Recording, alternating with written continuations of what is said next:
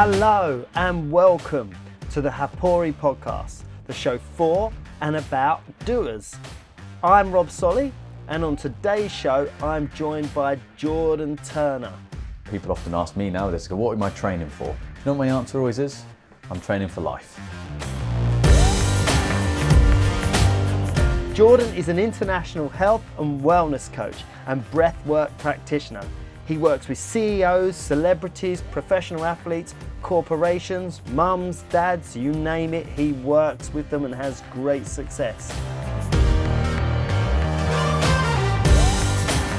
But first, let's answer some of your questions. The questions you've been sending in using the hashtag AskHaporiHelp. Over to you, Mike. How you doing, Rob? I'm doing okay. Another day, another dollar. Well, you getting you getting paid for this? Maybe. Oh, okay, I well. keep that keep that under the low Okay. low down. Question number one comes from at Anna underscore Richards. Hi, Rob. I'm a new trainer, so how do I recruit new clients, especially famous ones? Well, as new, the key I think is experience. People hate it. They want to go from zero to ten really quickly, and you can, and some people do. My personal opinion of some of those that do, and they'll- we sort of may even know who they are, is maybe they'll get found out, or it's just a blag, and ultimately I always say, how do you want to be the greatest trainer? Not necessarily the person training the most famous. You know that that leads one leads to the other. Make yourself great. That's what I would say to Anna straight away. Make yourself great. Work at it. Get Go a on- reputation. Get, Yeah. get known as. go on courses. If you have to train people for cheap or for free that may take you outside your comfort zone, the people, you say you've got five clients and they're all a similar age bracket to you or similar gender, similar physical shape, step outside that. Go and find someone who doesn't do what you, you know what you want them to do and gain that experience. Or perhaps they may be frau or too eager. Just step outside that. I really, really believe that it will come in regards to training more clients, famous clients, athletes, whatever, whatever direction you want to take your coaching in, just make yourself great and everything else will follow. If you build it, they will come. Exactly, field of dreams. There you I'm, go. I am genuinely all over that. That that it's funny you say that. You don't know this. That's been a bit of a saying for mine for over a decade in regards to uh, the gym I hope to build. Oh, there you go. Well, that leads us nicely on to our next question, which is from at Jim John Collins. I'm setting up my own home gym. Uh, what should be my priority equipment wise? Wow, you're setting up your home gym. Well, good luck first of all. And The Olympic sized swimming pool? maybe, maybe. To heat that costs a lot of money. so there's a lot of outgoings it, there. that- that'll warm it up. Yeah, exactly.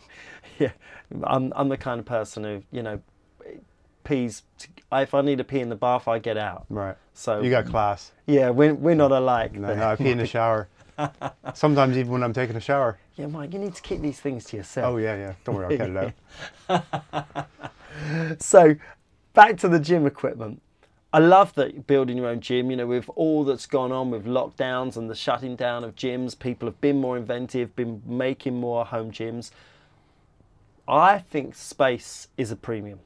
I never want to feel claustrophobic. So even though equipment, that may be a secondary. The space, the feeling in the gym, enough height, enough space to just, you know, because that could be a garage. So don't clutter it. Don't overload it with equipment and be inventive. I've been to many gyms, particularly in America. I look at gyms how they store their equipment on hooks on certain things on walls, so you can just grab it and pull it off. That could be like hurdles, and your your kettlebells are on the edge of the floor. So obviously, it then goes back to what type of training is John specialising? Does he really good? If it's kettlebells, yeah, he's got to have some kettlebells. If he likes training people with weight, perhaps he needs a rack. But um, I think rather than looking at what equipment's the most important, it's the environment. Make a killer environment. Make it somewhere that you step in and people go, ah, I didn't expect that. And that's my plan. That's exactly, I'm just like sharing my secrets and my sort of vision here. get out there, get after that. But there is a one thing I do love. I do love a TRX. Doesn't take up much space. You know, most people have them. You can hang them on trees. Say you've got a Jim, uh, Jim, his, uh, is it John? Sorry, Jim John Collins. Jim, Yeah. Jim's Jim his John. parent- his parents is it Jim or is it John? Yeah. Has he just managed to amalgamate the name? Um, you know, could you fix something outside? So the TRX is outside and just create space. You know, just be inventive.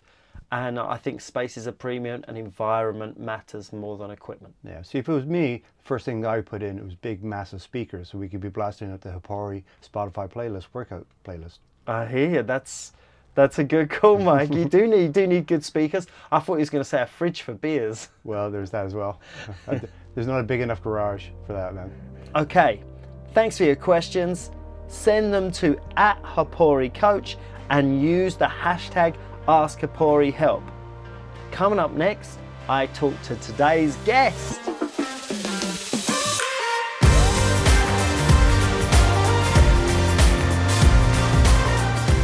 This podcast was brought to you by the Hapori Coach app. If you're a personal trainer, then you know that time is money. That's why the Hapori Coach app was created to help coaches manage their businesses better and to support growth and longevity. The platform makes it easy to onboard and train clients, manage your sessions, keep track of finances, and take automated digital payments. Plus, your clients will love it as they get their own app to accompany their training with you, tools to track their progress, and an easy, seamless way to help them manage their bookings. So, if you're looking for a way to take your personal training business to the next level, then Hapori Coach is the perfect solution. Check them out at www.hapori.com and enter promo code podcast50 to get a 30 day free trial, 50% off your first year, and 10 completely free, professionally designed health and fitness ebooks to send out to clients and prospects. That's some serious value there. So go get over to hapori.com today.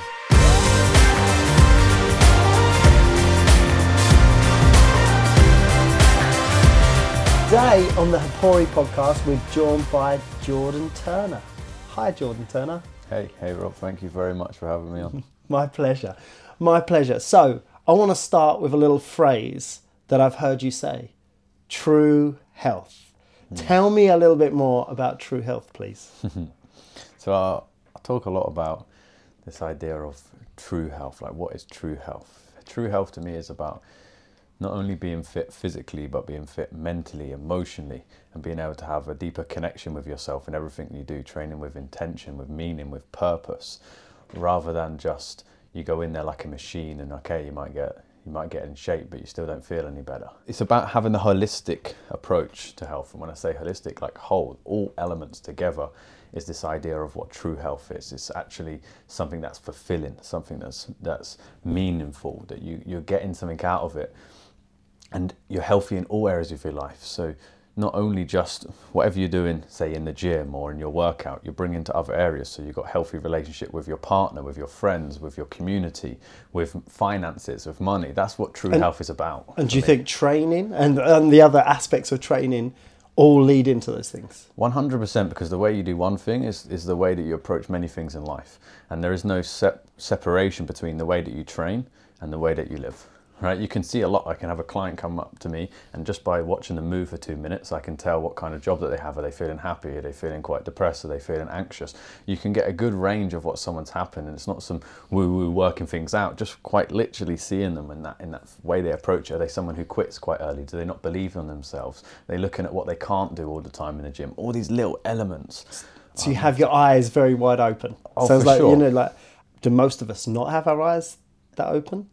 I don't think so. I think it, I, I think we all have the potential to have this. It's a, it's a case of do we want to see it and do we want to have our eyes so open? And it's not about. Um, sometimes when I say that, people go, "Oh, that's just too complicated." No, it's actually very simple. But the challenge is in the simplicity and actually doing the simple things. Everyone has the capacity to be so, but also the same way many people choose to maybe close their eyes off to it. It's not that they haven't got the capacity to. They may close themselves off because they're caught up in a routine or they're caught in the way things should be or, or what judgments from other people or whatever it is, and not necessarily people leading it. And, and, and but I find once people experience it very quickly, they get it quite And, straight and that's away. exactly it. You know, before we obviously started recording, we were talking about ice baths Yeah, yeah, very, no. very quickly. You know, like, and, um, you know, I was lucky enough to sort of like do I think I started cryo about 2015, you know, going to those chambers and stuff like that. And obviously, it's now become into something we have at home. But it's really weird when people say to me, Why'd you do it? And it's really hard. We could go on about brown fat and all the things that I listen to the Huberman podcast and all those technical things, but I actually do it probably because I'm afraid of it and I know it's a little challenge. Like I've got to get through it. Why do you do it? Because if you don't go towards discomfort, discomfort goes towards you, right? So, and a great example of that is like even when you think of people avoiding training, so they sit on the sofa and don't go to the gym, for example, don't go for their run or don't go to their dance class, whatever it is. They're avoiding a very a discomfort in that moment. But long term, then they start getting a backache, then they feel out of shape, they feel down, they feel depressed. That discomfort is way more, way more uncomfortable than that one moment that you have that you go through. And So the TV program they're watching was probably never that good. As well. Exactly, and the ice bath is the greatest teacher of that with that discomfort because you go into it, and let's be honest, as you know, it is uncomfortable. Yeah. But it is only uncomfortable for about a minute and a half to two minutes. If you start to relax at that two minutes mark, all of a sudden, you get this rush and you feel like super connected. You're allowing yourself, you're allowing a part of you. So, one reason why I say I do it is ice bath is very much, if you, sorry to be a bit deep, but if you ever see like a dead body, you ever get to touch a dead body, you realize it's freezing cold. And when you go in the ice bath, the reason why we avoid it is because on some level there's a slight fear of death, right? So it goes to we're afraid of dying. And I'm not being dramatic, but what happens is in there, yes, of course we're not about physically dying, but an aspect of us has to die. Whether that's our part of us that wants to be a little bit lethargic or a little bit lazy, or is that part of us that's holding on to the past stories, or a part of us that feels a little bit anxious. In that ice bath, you get that opportunity to reset, to restart your day, to then then you choose. You're in charge. I always talk, talk about being in the driver's seat of your own existence, rather than being a passenger. Yep. An ice bath, for example, same as a workout can be. They're all catalysts that allow you to go from a passenger straight into the driver's seat, and then you choose the destination you want to put on that sat nav. But when we're caught up in our comfortable and avoiding, like you say, and, and caught up in our fears and, and this avoidance mentality, it's very difficult to then. Yeah, I sort of have this thing that I, I don't really want to be soft. Like I like central heating. I always find the sauna a lot easier than the, than the ice bath, and it's it's funny because I'm a, I've been a member of David Lloyd, and I go into their cold pools, and they're they're about 12, 14, around somewhere around there, and I'm. It's pretty easy, like for me. Everyone's like, "How do you sit in there?" But honestly, it's pretty easy. then the other day, my friend got one, and his was set to five, and I got it. I think it's the probably the video you saw, and honestly, I was like, just breathe. I was like, I've got 45 seconds. I've got to get through this because my body's saying, get out, get out, get out. and I, I sort of just went into it and went and went through it. For me, it's it's such a weird thing about I don't want to be soft. I don't want to be a hard and harsh person, but I do feel genuinely amazing after an ice bath, and I, I feel that not enough people know how good you feel once you've done it. That just a slight bit of euphoria. Now, it seems to last with me for about 90 minutes as well. Oh, for, for sure, it lasts for for me. It feel like it it actually transfers throughout the day and it almost has a ripple effect. But when you said this very interesting thing about not wanting to be soft and wanting to be hard, what I found really interesting is for me, the ice bath taught me. In life, I always tried to fight everything. So I'd always try and f- like fight past that or fight for something or whatever it is. I want Is to fight your- everything. But the ice bath taught me to do the opposite in a way. It taught me to, go. actually the more yeah to let go, to just surrender. When the more I tried to fight it, the worse it was. But it taught me just to completely let go, to completely surrender. And then I realized something that actually, and, and my training at that point was able to go to a different level because I was able to realize, okay, it's not just about holding on or always trying to fight. There's this beautiful art of like effortless effort. There's a Chinese philosophy which is Wu Wei, which is like doing, not doing. And it's this place you can reach where it's like effortless effort, where you're putting in the action, you're going for it, you're going, okay, I'm gonna I'm gonna go for it right now. And like you said, it does take a little bit of it, it, funny enough, I'm gonna, it takes some balls, even though you lose your balls in the process if you're a guy. Yeah. you're going to lose your balls in the process Yeah, as they you shrivel lose- up. you lose a few other things as well. Exactly, yeah. You're going to lose that. But it does take that first little uh, bit, but it is a bit of a generalization. But women typically, when I've done ice baths with people, actually do better in their first ice bath because they naturally are just not trying to like be so macho and they're like, just let themselves relax and know it's uncomfortable and not trying to avoid the discomfort. And the funny thing is, when you allow yourself to be uncomfortable, all of a sudden, you feel pretty comfortable. And is that our backgrounds? Like, you know, so mm. obviously I already know that you love boxing and you have boxed. You like it's in boxing training, you've done that. Is that the fact that we associate effort? Everything's got to be effort. For example, you know, I did everything max effort and then letting go in stretching was really hard for me. I still with stretching was like, oh, I'm gonna bust myself here. And then, you know, like I got a different teacher was like, come on, Rob, you know, if you wanna um, you win by letting go. And now suddenly the idea of winning, I'm like, okay, right, I'm to win by letting go. So, you know, is that, do you think boxing, you sort of said, you know, in the past that we've been strong and macho and we've got to let go of that? Is that because of the way we sort of train presently in sport? Very interesting concept. I think there's there's many factors, but even look at if we look at the martial arts perspective, whether it's boxing or any any other different form. As you know, there's different styles. So fighters have different styles. Some people fight with a very like brawler fighter and coming forward. Some people are more counter punchers and stepping back. Some people are more stylish and slick. It wasn't that much boxing necessarily gave me that mentality. It was more the things I was bringing to boxing. So my own whatever challenges that I had from my past or what it was that thing of trying to prove something or or fight in this way. And and as I as I as I boxed and through the years and as I, as I grew up and as as I went through certain experiences, that changed. And and what was quite interesting is even my style changed, even the way I performed that sport changed. So I don't know if I'm directly answering your question, but I think it's, this is, and it also links into explaining how what we've got going on is not separate from the way that we move or perform, right? Because that's that same mentality or same struggles that I was having outside of boxing or outside of fighting, I would bring to my style. I would bring that very come forward. I wouldn't want to take a step back. I'm Yeah, going to keep going. completely. That's great, and it's not about losing that. But it's, it's my thing is this is why intention's so important. Where's it coming from? So there's absolutely nothing wrong with going. I'm going to fight right now, to literally to the death, and go for it, and be that resilience. And I'm not trying to say we have to let go of that, but I'm I'm, I'm talking about. And we go. I used, we said the term true health. It's like what is true strength? Well, if we're if we're so caught up in just that, and then the moment that we need to let go, we're unable to then maybe we're not as strong as we think we are. Because, for example, if we're not able to let go and we're so tight, that's why we pull a muscle, for example, right? Physically and mentally. Physically and mentally, literally that. So, really, true strength is about having that perfect balance. I think it might be the Portal actually. He talks about training. He's like, um, it should be seriously playful and playfully serious. Yeah, yeah. And again, yeah. that's another example of something I like, where you've got this these two opposites. You've you've got this ability to be completely flexible, open, completely let go, surrender, take that step back when you need to take a step back, and when you need to go forward, go forward. so when I when I first started training and being trained, breathwork was spoken of, but sort of rarely practiced. I suppose the PT world, the training world, was very physical, and then you had yoga, the more spiritual world, uh, which you know sort of had the breath work in it. It feels like that divide has started to be crossed. And, and what do you think's changed? And who's helped you change, or, or anyone else? You mentioned you were put out who helped. Who do you think's helped change the game, evolve where training is now? I think it's really interesting we talk about the bridge between breathwork and training because I remember first doing that. I remember first bringing breathwork in to my clients in, in a gym environment, and I was working in a very commercial gym at the time.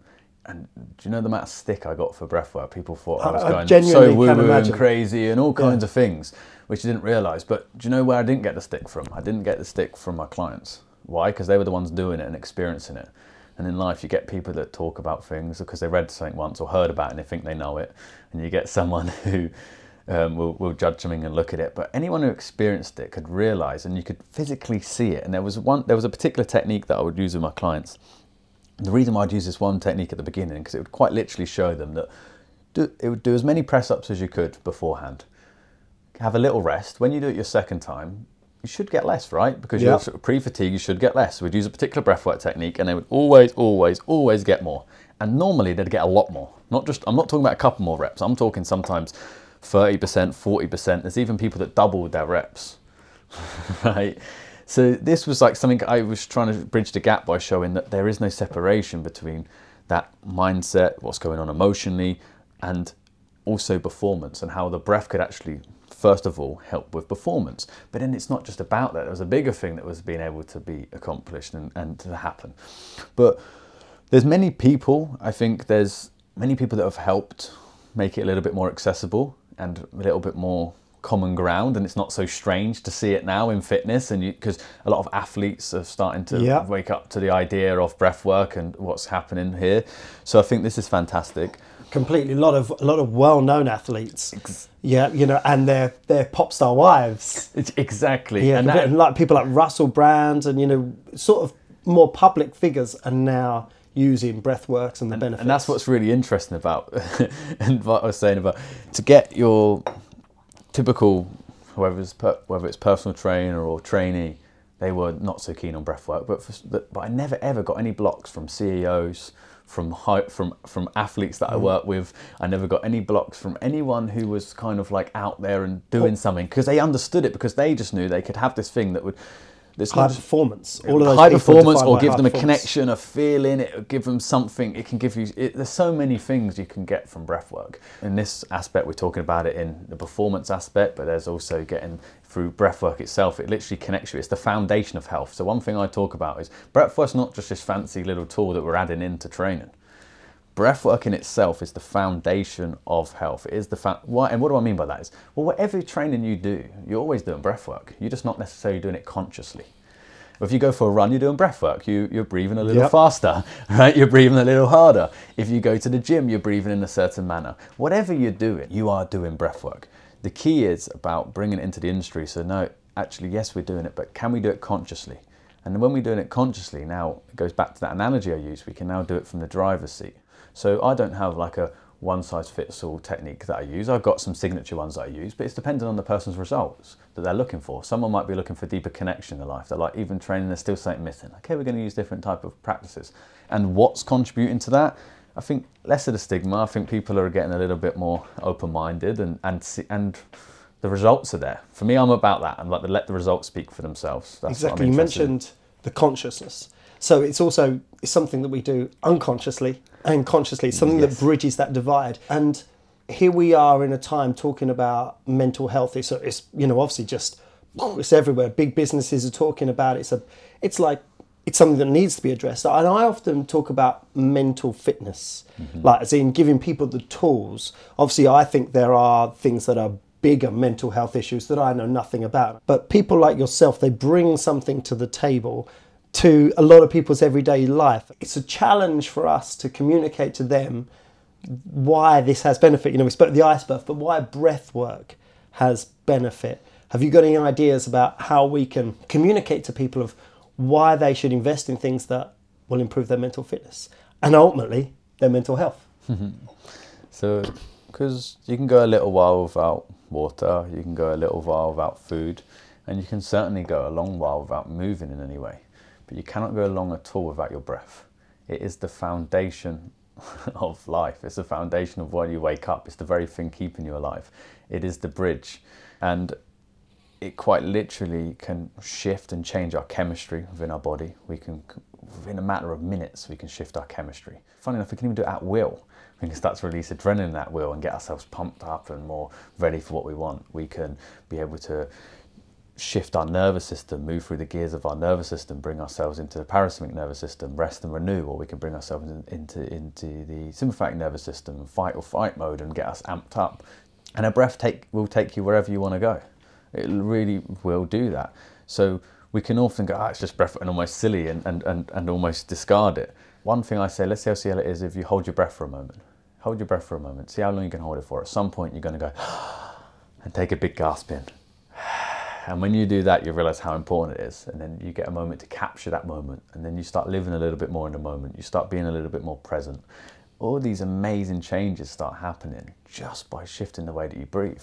Why is it so important that we live in the present? Because all we have is right now. Because it's so, why is it important that we live here? Because otherwise we're living in our imagination. We're living in our thoughts. We're living in a story that we've told ourselves from the past. or we're living in the future, which again is living in our imagination. We're living of a story we've created of the future that doesn't exist. All that's happening is right now in this moment. And the more, sometimes we can't always be present, but we can be as close to it as possible, is what I, I talk about a lot. And when you're trying to get as close to it as possible, you catch moments when you're in it, when you're in that flow state, when you, you quite literally are in the present. And then the more and more present you are, the more you no longer have those barriers in the mind that's getting in the way of oh, I can't do this or these voices or what's going on or like now in this podcast if I'm not being present for a moment like producer Mike come round in there and I've noticed he was just taking a photo of us and in that second my, my, I went slightly out of present when I was out of present I was then searching for what I wanted to say yeah. and the more present I am with you in this moment now what I want to say is just sort of coming out and happening. And yeah, isn't it? Some people say that depression is living in the past yeah. and anxiety is living, living in, the, in the future. future. And obviously, the boxing thing, you know, like is, you know, I suppose in what you're saying, boxing's a little bit of a, a metaphor for life and breath because we do these rounds and we might win some, we might lose some, we give it all intense, but then we have that moment where we can breathe and reconsider. And I, I'm, I'm really grateful that I suppose in our time, cornermen seem to have got better. they ask people to breathe, relax. You know, the first thing they do. Yeah. yeah, exactly. Never used to be like that. It used like you know, up your fucking but game. You said, which is like true. Which is true. However, however, one of the first people that got me into any form of breathwork was actually my first ever boxing coach. And if you met him, you wouldn't necessarily think it. Shout out to Tony Wright, absolute legend. And because and do you know one of the things he got me into breathwork by what he says? Because I, I wouldn't breathe properly, or I'd be a mouth breather, or I'd, whatever it was. And he and he just remember he said to me, "So what happens if you don't breathe?" He's like, you die. and he just used that really bluntly. Didn't necessarily give us a technique, but he it shows the importance of how important it was to breathe while we were in the rounds, breathe while we're moving. So it, subtly, he actually was one of the catalysts of me doing breathwork without him necessarily realizing, because he kind of said it as like this like half comment, but I realized it was yeah. actually very important. And when I broke my nose, I started, my fitness was just horrendous, right? But I was like, what's going on? I'm still fit. I'm doing the same amount of training, but I can't, I'm struggling. And then I put two and two together. I realized, oh, I'm no longer able to breathe through my nose correctly. So I'm breathing through my mouth and I'm over breathing com- compared to the, to the metabolic demands of the body. So therefore, I started to put it together. And as I started to put it together, I stopped getting like asthma attacks. And, and I was like, oh, wow, so breathwork can also help me with asthma. And then I, I worked with a fantastic um, friend of mine, Lazo, and he showed me a breathwork. And this particular breathwork gave me this experience beyond what I could ever sort of fathom. I was like, wow, I didn't know it could do that. I felt really high, and I was like, whoa, just just from breathing, and I and I felt like so much more at peace and and content with so many things, and certain things just made sense that I've been trying to figure out and work out logically and, and whatever. Why is that going on, and how do I change this? And I did this one breath work, and in a short period of time, it's like. I had the answers for those clear things. Mm-hmm. And I was like, wow, I can do that also. Then I started studying it in that way and just absolutely embodied myself with it. It comes back to that that coach. If he can in the in between rounds, if he can get you to breathe and relax, he can perhaps make you or she can make you aware of your environment, and then you can get instructions that matter to take into the the next round, the next round of life, the next round of the fight, exactly. whatever whatever that may be. How do we get people to understand that breathwork matters? So I think I think like anything, whenever I'm trying to communicate anything, I always think of three E's. I always think education, I think experience, and I think entertainment. First of all, some people just need the education. They want might want the science. There's plenty of science out there now. Mm. There was there was pretty rough science before. Now there's plenty of science. The next is to give someone an experience so they can experience it for themselves. Also, so they're not too shut off because they might have had an experience once and they didn't really notice too much difference and they kind of did it once and they think they know what it is. And we do that a lot in life. We kind of do something once and oh, I get that. I, I did that breathwork thing before. Exactly. We made up our minds up before we do it. Exactly. You know, like... And you never really did it and you might have just done it once or you've done one particular technique. There's absolutely thousands and thousands of different ways you can breathe for all different particular things you want to invoke, right? So give it a go and give it a go a few times to experience it. So giving people an opportunity to experience it, making it accessible in whatever way so that people can have that experience. And then thirdly, entertainment. So what's entertainment got to do with breath? Well, that's where some people are great.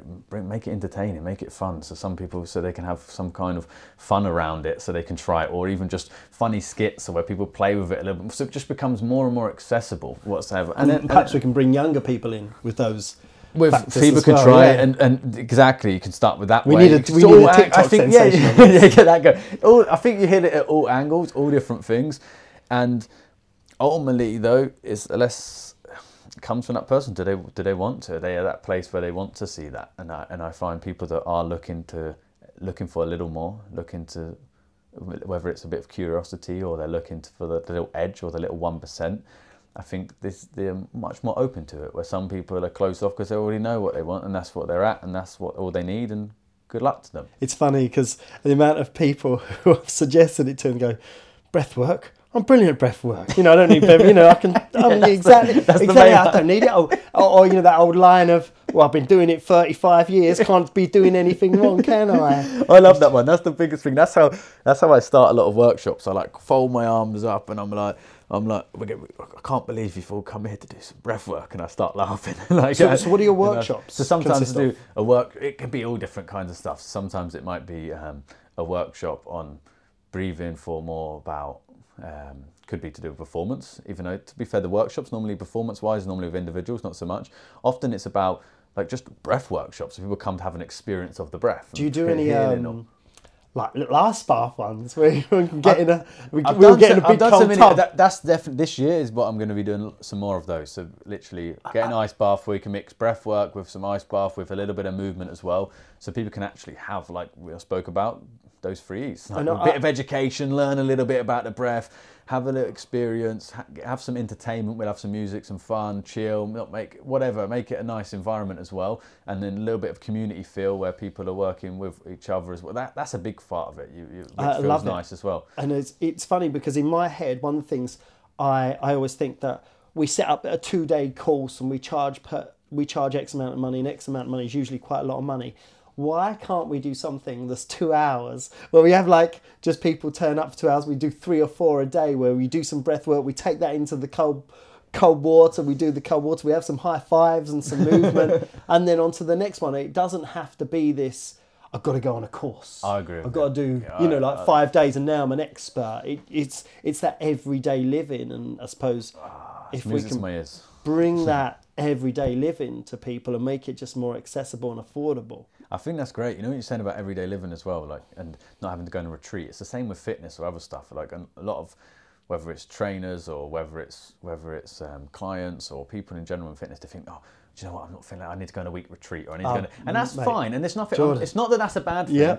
But really, that's not going to mean anything unless you bring it back into your day-to-day routine, your day-to-day life. The best retreat you can pay for is right now, whatever your life and obstacles that you've got going on. If you're going to go to retreat just to have that little moment and bring that back into your day-to-day life, then the retreat was worthwhile. But there isn't a better retreat than your day right now. Go and have a holiday. Don't get me wrong, or go and go a holiday that's healthy holiday, no problem. And I'm not saying not to have retreat, but what you can do if you're looking to change as well, you can go, okay, let me almost create myself one for me. Okay, I want to do a mixture of different so I, I feel like I need to get more flexible. So, okay, go find some yoga teachers, or go find some, go find some, I don't know, certain movement patterns. So it's a or whatever you half wanna hour retreat. Yeah, you could go a find a little half hour here. Then you go, oh look, Rob's there. Look, there's a trainer. Whatever, you know what I'm saying? Different things. You you can create you can create in your own life that actually fits and works. You start to go, okay, what's the local gym? What classes they got going on? Or you can actually create your own. Or you go, forget that. You might go, oh well, I can't afford to have a trainer. So what are you talking about? Well, then very simple. You start even there's YouTube videos you can create, and you can create your retreat. You retreat in your morning for 30 minutes or 15 minutes, and you do that every day, and that's your retreat for the week. 15 minutes of that practice And I every can day. imagine you're the kind of person that would like point. So someone contact you, point them in the direction of those people. hundred percent, and Yeah. you mix it up, and you can. That, that's something that I want to support people doing and more, so you can help set people up for that, so they can actually add it into their life, so they can get the full mix and know where how they can fit it in in their environments or where they are or where, wherever they are in the country, or how how can they do that. I think that's a important thing for people, or and also for trainers, how can they do that for their client? I like to support someone be well rounded, give people the best bang for their buck in in that, in that time frame. Not everyone has hours and hours and hours. They might have busy careers or busy lives or commitments, whatever it is they're doing. So, as a trainer, how can we almost allow someone to have that retreat space, that moment to connect? Can we create that space for them? So we're not going and this other thing that they've got to do. Oh, I've got to do my exercise because if I don't, I'm going to be out of shape. No, something that they get to do, something that's actually uh, a pleasure for them to be there. Where you create a nice space where they get a mixture, where they get to maybe first of all switch off from the day so they can forget all their previous worries, whatever's happening. They get the movement, they get a workout, they may get some, we spoke about breath work, some breath work where they're then having that experience. And then the session finished, winding down, calm, and then how do they want to bring this feeling into the day or into the next day or into the week? And then all of a sudden, bit by bit, you create momentum and all of a sudden every single day becomes a retreat. That's really what it's about that moment that little bit that little hour that can have a catalyst and affect all areas of their life because it really does. And people forget that think oh just an hour or whatever. But the way you you can really help someone in all areas of their life help them help themselves is a better way of saying it by just being in service in that space I totally agree on that. You know, I don't know. I've had quite a few clients in the past go, "I've got to go back there." Or when I was doing that, you know, as in Hmm. the retreat, and and there's if you asked me to go on one, I'd be there straight away. Let's not, let's not, Yeah, go let's not pretend, yeah. yeah, yeah, I don't care, cold or hot. You know, and you you get to do those things every day. I'm all over that, but it is that point that where you perhaps then you're revisiting that drug. That's the solution. I've got to go there to Hmm. fix myself. Whereas you're sort of saying, I fix myself. And there's one other little thing that you said that if 10% of the population is training and we as trainers are competing over that 10%, I think we're making a mistake. I think we need to go after that other 90%. there Ah, are yes. so many people that we could grasp. And, and that's why I, I know that you would point people in the direction of other people can help if you were too busy or they were in Scotland or in Brazil, you know. You, So, where, that's you what know, that's what it's about. I, I've, I, do you know what I said that when I first when I first started personal training um, in my gym, there was like already other personal trainers and they were really busy, and it was only a smallish gym, and it was like people thinking, yeah, but how are you going to get clients because they're all, all the clients are taken up. I was like, I'm not interested in getting clients in this gym. The people that are in the gym are already in the gym. I'm interested in how can I bring someone towards this space that may not not know not feel comfortable to be in the gym. So I actually looked further afield from day dot, and I completely agree with you. It's about this open water is a, is a term I've used, and I like what you said. The ninety percent. It's like the other the other mm. ninety percent. It's the same principle. This open water that is instead of just looking at okay the ten percent that are already in the fit, and maybe you are, and if that's your your sole focus and you're just interested in that and that's great for you and this doesn't mean you're a bad trainer or not good or whatever that can be fantastic and you could be one of the best. But I feel if more we need more trainers that are actually interested in those other 90% and and how can this is when people often ask me nowadays what am I training for? And don't get me wrong I have a few events coming up with different things I'm doing but do you know what my answer always is? I'm training for life uh, uh, exactly. and that's same. what I train other people for too it, it's funny you should say that because you've you've mentioned suffering from old age. I've heard you talk about Jordan suffering from old age. Could you explain Did a I? little? Did I- Yeah. did I say this? Yeah, you've, you've Suffering spoken- from old age. Suffering from old age. That people suffer from their old age, and it was basically I the know what you're idea saying that now. Yeah, I remember people now. I were remember now, yeah. uh, but you could be old but be young. Ah, I remember this. So, so, so, one of the ways we we we suffer so is we we have old age before, and it's nothing to do with our actual age. It's got nothing to do with whether someone's 18, 30, 40, 70. It's got nothing to do with this. It's to do with where they've allowed themselves to be. They allow themselves to get lethargic. They don't feel energized. They don't feel inspired by life. They just feel a bit, "Oh, I can't be asked or whatever. And this is, they're already almost getting old before they're even old. And I see it. I've, for example, I've got one client working with at the moment, and he's 74, and and he's got way more energy than some people I work with that are in their 20s when they first Yeah. start, for example. This guy's not suffering from old age, I'll tell you that. He's moving well, he's performing well.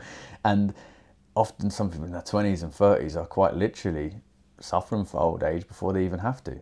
it is back to what you said the mindset you know if we can and mindset maybe breath maybe movement maybe your as you mentioned earlier your relationship with your partner or the people around you that we just get stuck hmm. and there's a fluidity you know if we want to breathe it will go ah, around our bodies really great thing you said. We get stuck because that's what happens. We get stuck. The reason why we're lethargic or these patterns are in our comfort zone is because we just got stuck in a particular pattern, whether that and that's a, a multiple of thought loops or or routines or even habits. And I and often I don't ever talk about adding in certain habits with people. The reason why, because a habit is something we do unconsciously. I'm more interested in creating healthy rituals or healthy devotions whatever in the day because then we can do these these things consciously. But we get stuck in these whatever thought loops or or behavioral patterns. And how do we how do we get out of that? Well, we get out of it by just breaking the pattern. But we think sometimes to break the pattern, we've got to go do something incredible or crazy or massive. Yeah. No, the, some of the best ways to break the pattern is to do something super small. So, like my morning routine is normally around about an hour and a half to two hours, right? But you know what that started with? Five minute practice. Literally, a five minute practice broke the pattern. So you, Five minute practice of what? five minute practice. It was a fi- for me. It was a five minute meditation, and I've also broke the pattern previously in other ways by doing a, fi- a five minute little movement practice first thing in the morning. Whatever it is, you need something to break the pattern. You can break the pattern through um, music, sounds, shake up, dance. It doesn't matter. Something that's going to break you out of your pattern. Look for one little thing that's going to be different. It, it- it seems to be also you're sort of saying, wake yourself up. Yeah, start becoming All those 'cause the things moment you are that, metaphor, You're not, like, hmm. you're not no longer living robotically. One one simple thing. If someone's going, oh yeah, but I can't be bothered to even do that. That five minutes. Okay, I'll give you a simple way to break the pattern. What hand do you brush your teeth with? Maybe you brush it with your right hand. Well, okay, for the next week, I want you to brush your teeth with your left hand. So simple, like so it. simple. But that one thing can be the catalyst of big change. You wouldn't think it because you think, how can it be? It can be because you're now doing it. You're doing something consciously, and then that can lead into many other things. And now you can start doing. One thing I also say to people, we get caught up in, yeah, but I like to do this, or I don't like to do this. Uh, for me, I would suggest it's not about living life of what you like or dislike. Forget likes or dislike. Think about what's best for you. Because what I mean by that is you might like to sit on the sofa and be all cozy for the whole day. Nothing wrong with that. I'm not saying have none of your likes. But if you do that all the time, all of a sudden you don't feel that great. Where does that get you? Do everything you like in life and see where it gets you. Do everything you dislike in life, see where it gets you. And then maybe think about, then what if you do both, you'll realize actually the things in the middle, which is what, what's best for me right now. So what might be best is to go and go and watch that program. Go, do you know what? But I'll finish after the first episode. Then I'm going to go do this exercise or this thing or whatever it, whatever it is. And sometimes it's not. Sometimes what's best for you right now might be. I know certain times I've been itching to train, need to train, need to exercise. Da, da, da, I've got certain things in my body. I'm like, I need to go do that workout, whatever. But so actually, what's best for me right now is just to go to do go do 15 minutes of stretching. I want to go do that, but my body's broken. Like 15 minutes of stretching is best for me right now. And it's there to come back to. Yes, and it's a lot of way I'd say is living life of what's best for us, not what we like or dislike. just I always say be happy. And like what it. you know, the what makes you happy, head towards that. And if back pain ain't gonna make you happy. exactly. You know, you know, you know these you know these things that ultimately it we've we've made this sort of like training world and all the other facets of it quite complex. But it's really that simple. Just be happy and, you know, greet people with a smile in there. Jordan, you know, Instagram matters. You know, like we're we're on it as trainers is a big field because even though we're talking about loads of breath work, I you know I think we should recognise you're a great trainer too. Obviously with that boxing and physical background as well as as you sort of said, true health. It's all encompassed. But phones, they they kill me because you know as I said, Instagram matters. What we project, uh, clients in in some in in our industry, I'd I'd say some people define how big you are on Instagram as success. But at the same time, we know as trainers, and we're into this holistic health and, and mental fitness, we know that phones aren't very good for us. So how do we navigate this? Because I always, I always feel like a hypocrite, if I'm honest. Mm-hmm. Because I, you know, I'm not gonna, I'm not gonna lie to you. I don't mind a few likes. I don't mind a few followers. And if someone was to offer me something, I'd be like, amazing, yes, please. but at the same time, as I said, I feel like a hypocrite. The problem isn't social media or Instagram or whatever it is. If anything, all that matters is our relationship with it. Because in fact, it's, as a standalone, it's a fantastic tool. Right? You can get a message out there, you can share something. I quite look at it like a canvas almost, just like a way you can put your art, which is for some people their art is training, some people their art is photography or whatever it is. So in our case, it's health and fitness, whether that's tips, whether that's things that we're up to ourselves and whatever that is. I see it almost like a canvas where we can express and put things out.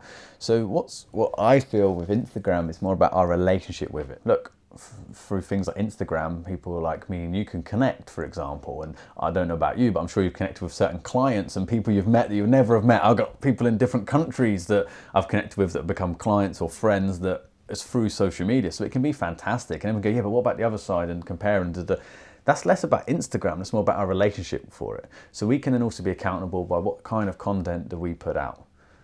Right? What So do we want to see? so, so it's also down. We're down. To, yeah, it's, it's our responsibility as trainers ourselves to what do we want to represent. And nothing ever really becomes a problem until it has more control over us than we have over it. But you just to go, oh, I like that I got more likes, or I like that people are interacting with my content. That's fantastic. That's the nature of it. You want more people to interact. You want to get more likes. You want to get more shares. That's fantastic.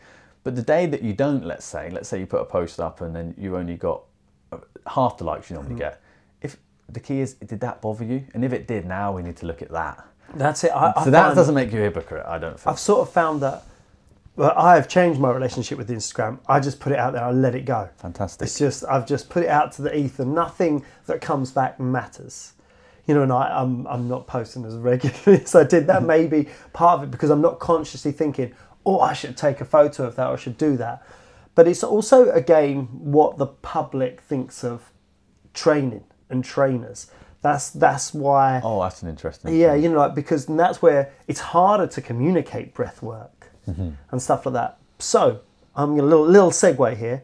Could you take us through a couple of minutes of breath work, something that we could all do right now? For sure, for Love sure. that. Let's do it. Let's do it. Let's go for it.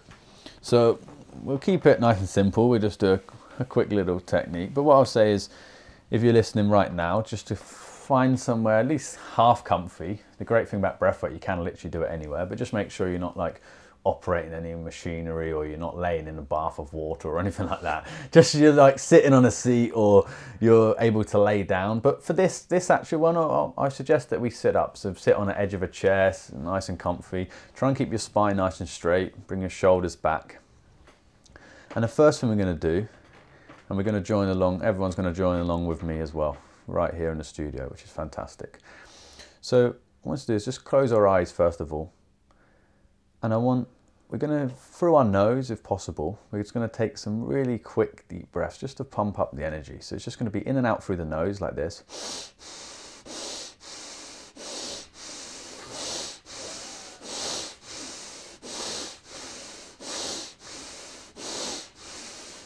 One more big breath in. Hold the breath just for a moment, just for a little moment. Just surrender into the silence. You'll notice that your chest has risen. And then just let go the breath. let it go. You're going to turn your palms facing up just to bring you in a more receptive mode. And you're going to focus all your attention in your hips. I want you to focus all your attention in your hips and in your legs. And I want you to allow you yourself to drop the breath into your hips. So as you inhale, preferably through the nose, but you can bring, inhale through the mouth, no problem. And I want you to actually quite literally allow the breath to drop in as low as possible. So as you inhale, the tummy expands, and as you exhale, the tummy comes back towards you. But with each inhale, try and bring the breath as low as possible. And then when you exhale, we're going to exhale as a sigh, like a just letting go. Inhale and sigh it out, just letting go of anything you're previously carrying, any ideas, any concepts that you're bringing to the breath. And just allow yourself for a moment to be present with the breath. Breathe in to the base of your spine, all around your hips. Connect to your foundations. Connect to your primal instincts.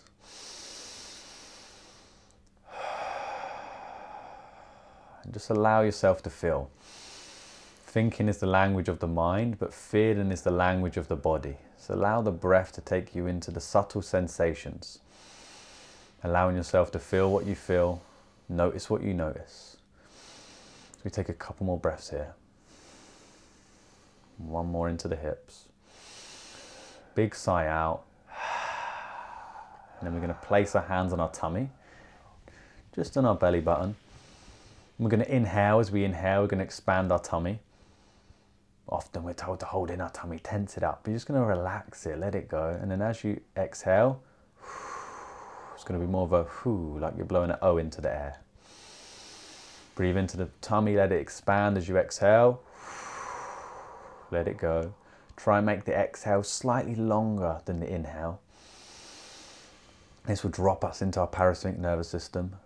Rest and renew. This will help you with digestion. And keeping your attention and focus in the tummy. Feel your creativity, feel your flow.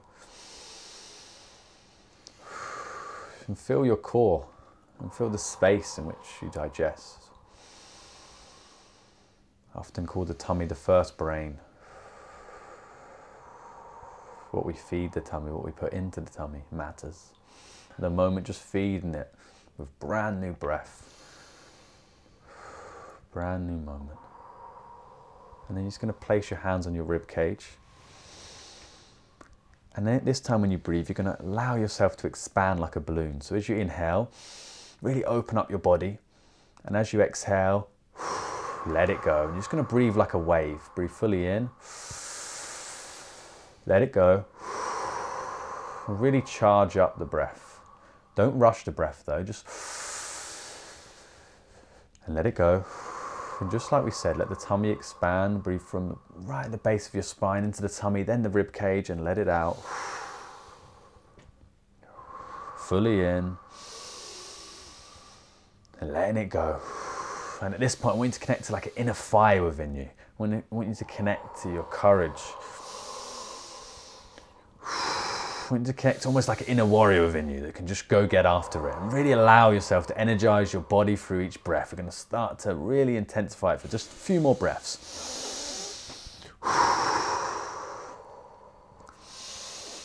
Way more powerful than you could ever imagine. Stronger than you know. Allow yourself to feel that strength, feel your ability to overcome. Just a few more here. Really go for it. On this last one, we're going to breathe all the way in. Let just a little bit of breath out and hold the breath here for a moment. You can relax your hands by your side and just see if you can hold the breath for a moment. Relax the body, relax every single muscle. Notice your heartbeat. Notice the blood pumping around your body. Notice right into the depths of yourself. Just begin to become aware of the subtle changes in the body. And then we're just going to take a big deep breath in. Capture it just for a moment, like you're squeezing to the top of your head. Exhale. And then finally, we're going to place our hands on our heart. We're going to breathe nice and slowly, calming down the breath. And as we exhale, ah, letting out a little ah sound. Ah. And with that ah, you'll feel the heart vibrate a little bit. Ah. Make sure when you're breathing in that you're leading from the tummy still and the rib cage, and only at the last bit is it falling into the chest. Ah. And as you exhale with that ah, let the exhale be nice and long. Ah, a little bit longer than the inhale. And just allow yourself to sink deeper and deeper into your heart space and allow your heart to open up, to allow yourself to internally smile. Notice the subtle changes within your body, the chemistry within your body's changed. Notice your subtle change in awareness. And I want you to set an intention, whether that's a healthy intention in some way, whether that's to be a little bit whether an intention to feel calm, whether an intention to feel energized, whether it's an intention to be more focused, whatever that is for you, whether it's an intention to make a little bit more effort to exercise more often, whether it's an intention to let yourself relax, let go, and be able to stretch a little more. Whatever it is, just set that intention for a moment from this different state of mind. And then finally, placing one hand on your heart, one hand on your tummy. As you breathe in from the tummy, then the rib cage, and let it go. If you can breathe through the nose, fantastic. There's a neurotransmitter in your nose signaling to your body that you're safe and secure. And let go, allowing you to calm in and connect to that intention. And now use your breath mastery to help give birth to this intention. So if it's to be more energized, you'll notice that you'll speed up the breath and take a bit deeper, longer breaths. If it's to be more relaxed, you'll notice that you'll slow it down a little bit. Whatever that is, it's up to you. But just feel into this as you take a few more conscious breaths. The main thing is that you're breathing in through the diaphragm, tummy, rib cage, and then just only a little bit in the chest. And then you're slightly lengthening the exhale. And together, we're going to take one more conscious breath. Capture that breath and let it go. And then slowly, slowly bring yourself back round. Become aware of your body. You can notice your knees, your legs. You can stretch a little bit to one side, to the other side. You can roll the neck a little bit if you want. Whatever feels comfortable for you. This is your body. Explore it a little bit. With them, we're just going on a little quick journey with the breath to just explore it, to just notice subtle sensations and subtle changes you can get even within a few minutes. And of course, this is more of a journey rather than one specific technique. But this is something that hopefully you felt you had an experience where you noticed, wow, I feel different than when I started, because I certainly do. So thank you for joining that breathwork with us all. Awesome, Jordan. I, th- I wanted to do something like this in the session because I want the people to see not only the value that you have, and you do have loads of value, but the, the breath work, and maybe it's something that can work for them and work for their clients and the wider public out there, you know, just having that practical thing. So remember, we can always rewind if you want to do it again. Um, but Jordan, now that we're feeling all tranquil, and I, I do, I feel like honestly my shoulders Yeah, feel like I feel? dropped. I feel like yes, I feel good. You know, I have been carrying stuff, and you've allowed me to let that go. Um, but now I want to know the real, the real juice of the matter. What song do you put on when you need to train? When you need that little bit of motivation, just give you that little lift, give you that little internal smile. What's your training song? Oof. I got for me like with training with songs. It's, I use I use music often like going before I train. Often when I train, actually, I don't train necessarily listening to music, but I use the music before I before I go and before I go and work The out. The boxing, back to the boxing. yeah, yeah, yeah. Like, it's that walkout. song. So if you're going to use that, I, I, there's a few. I got. There's like there's so many I could say, and it's such an array, right? And they're so mixed. Like one would be like Helter Skelter from the Beatles, right? Which mm. is, and then the- what? But what I will say, because we're talking about boxing and walkout, I like Heart of a Lion by the King Blues. And it's literally like that. It's like a boxing walkout song, gets you pumped, gets you ready, walking into the performance. And that's what how I kind of like to listen to music before training is use it like you walk into the arena. So that's it. Heart of a Lion by the King Blues. I love that. Well, that producer Mike will add that to our Spotify playlist. So thank you very much for that. And of course, a film. We talk about not sitting on the sofa, but if we were going to sit on the sofa once we've done our breath work and our ice bath and our training and all that, you know, guilt free, um, what would be what's a what's a great film that you, just love or you recommend people watch? Oh, one of my favourite films of all time is a film called Unbroken, and it's about this uh, Olympic track and field runner that's fighting himself in World War Two, and there's a plane crash that happens. And he's, I'm, I'm spoiler alert by the way, if anyone's watching it, right? yeah. But there's this plane crash happens, and he, and he, basically they they survive this plane crash. I won't give too much away. They survive it, and they go get rescued. But who they get rescued by is actually they then be- why who then become the prisoner of war. So they're now in this. They're caught up in this as prisoners of war, and they get and this guy's getting completely tortured, completely tortured for all of it, right? And there's this particular scene where it's I think it's a plank of wood or something that he's he's holding above his arms, and it's norm- I think it's the photo of the, the front cover of the film but he's holding it above his arms, and if he drops it, he's going, he's basically going to be killed. And and they capture it so perfectly, where he quite literally shows that you, just cannot break him. Throughout, ah, he's just been you just whatever it is, all these things happening where to try and break him down, and he cannot be broken. And there's this little bit where he he starts to arms start to shake, and he nearly drops it, and then he finds this inner strength to just lift it back up again. And as he lifts it back up again, the guy that was was threatening if he if he dropped it was going to kill him by obviously it was torturing him you could see they and they captured it so beautifully it broke him I love that. it broke the guy that was trying to torture him it broke him because no matter what you did to him you was going to have to kill him. Because he was just that inner strength was there. And what's even more wonderful what i love about this film is one it's based on a true story and two even after all that torture all the pain he went through he still chose to try and meet up with the guy who tortured him to give him forgiveness to be like i forgive you. And the guy didn't want to meet him. He didn't want to meet him because that so, so really he, he he broke everyone else around him by just this shows you the power of love people often when we hear the word love you think like fluffy nonsense whatever yeah but it's like no, love is, is a is a force to be reckoned with. It's what you're capable of doing when you when it's from that space of pure inspiration, pure internal space that's there, and that's why it's my favorite, one of my favorite films because just the, what he was able to overcome, and he quite literally me, that's freedom.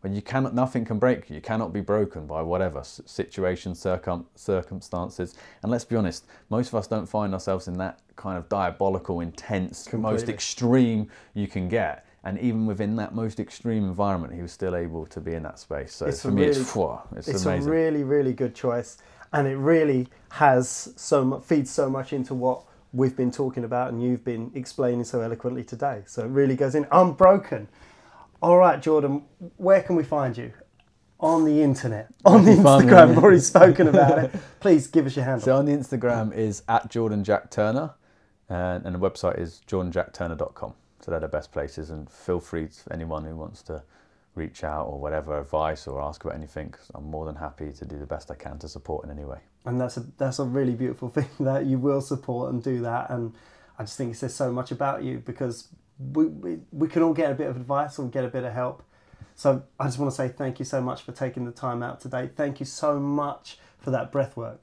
really good really really good Oh, and my i hope, pleasure, I hope you. it resonates with people like And also. I want to in closing, I want to say that if it didn't resonate, doesn't matter because there's still so many other techniques, right? And whether that was through me or someone else, please don't. Whatever it is, whether it resonated or not, may it either be the catalyst where you go and explore further, or may it go, I didn't like that, so let me go find something that I might enjoy. Or that does interest me. That's what I would. That's all I would say. And thank you so much for having me on. It's been an absolute pleasure.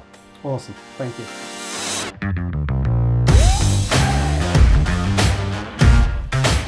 Jordan, he reminds me a lot of me, Mike. He can talk. He can answer a question. Yeah, he can, he can, and he's and he's really articulate, and he's uh, he's got a bit of a philosophical bent to him, isn't he? Everything uh, everything comes from the mind first, doesn't it? Rather than just being philosophical, he really has thought out his vision. He really knows what he's about, mm. what he's selling, and this comes into being a you know good trainer. What are you about? What are you bringing to the table? He's really aware of that, and you can see that you know his success. After he was gone, you know we were talking. It's literally I'm off to down the road to Mayfair to train. Blah blah blah blah. You know he had the rest of the day mapped out. We were going home. Oh yeah, yeah, yeah. I had nothing else to do the rest of that week. Yeah. exactly. I was still lightheaded from the breathing. yeah, the breathing. I'm, I'm really grateful for him doing that, and I'm sure he's got more stuff on Instagram where, or YouTube where he's leading breath work. And I love the fact that he talked about that's how he starts his sessions with his clients. Bizarrely, I was thinking to myself, I need a bit of that. You know, I've got a couple of techniques that I use to try and bring people into the session should they be distracted. But I want a bit of what Jordan's got. I want to bring some of that and go, you know, everything starts with the breath. So, you know, let's just bring that into the warm up. Let's make some strong foundations of breathing. So, what do you think is the key takeaway then from Jordan? Even though he's a breath specialist and obviously a mindset specialist, I really think the key takeaway is, is what we just touched on. Know who you are, know what you're about, work on that, keep working on it, have an open mind, and us as trainers and the, hopefully the people out there listening who are into training and other walks of life where perhaps you could do with some of that. You know, I really think that we focus on so much about money and other sort of material things and do not get me wrong, I love cash. Mm. but it's that richness, it's that wealth, it's make yourself the best you can be. And Jordan really was about that. You could really feel it in the room. Yeah, definitely. Yeah, definitely. that's a driven young man. Yep. And now it's time for Solly's Soliloquy. strength. So often when we think of strength, we think of muscles, but it's much, much more than that. Your strength is the physical energy you have which gives you the ability to perform various actions. You are strong, but could we be stronger? Strong so we have control. Strong so we hold positions with ease. Strong so we have stamina. And strong so you can harness the inner strength in all of us. We all have strength. We just have to apply it. We're gonna take on the world. That's today's show.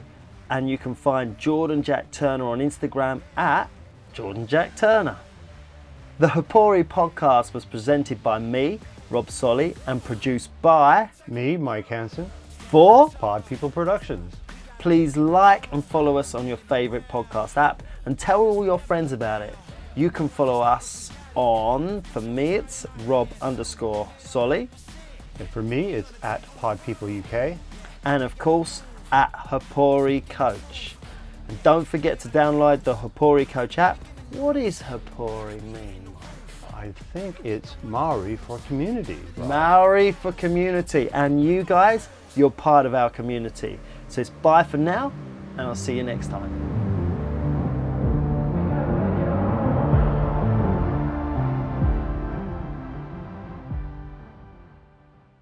Pod people.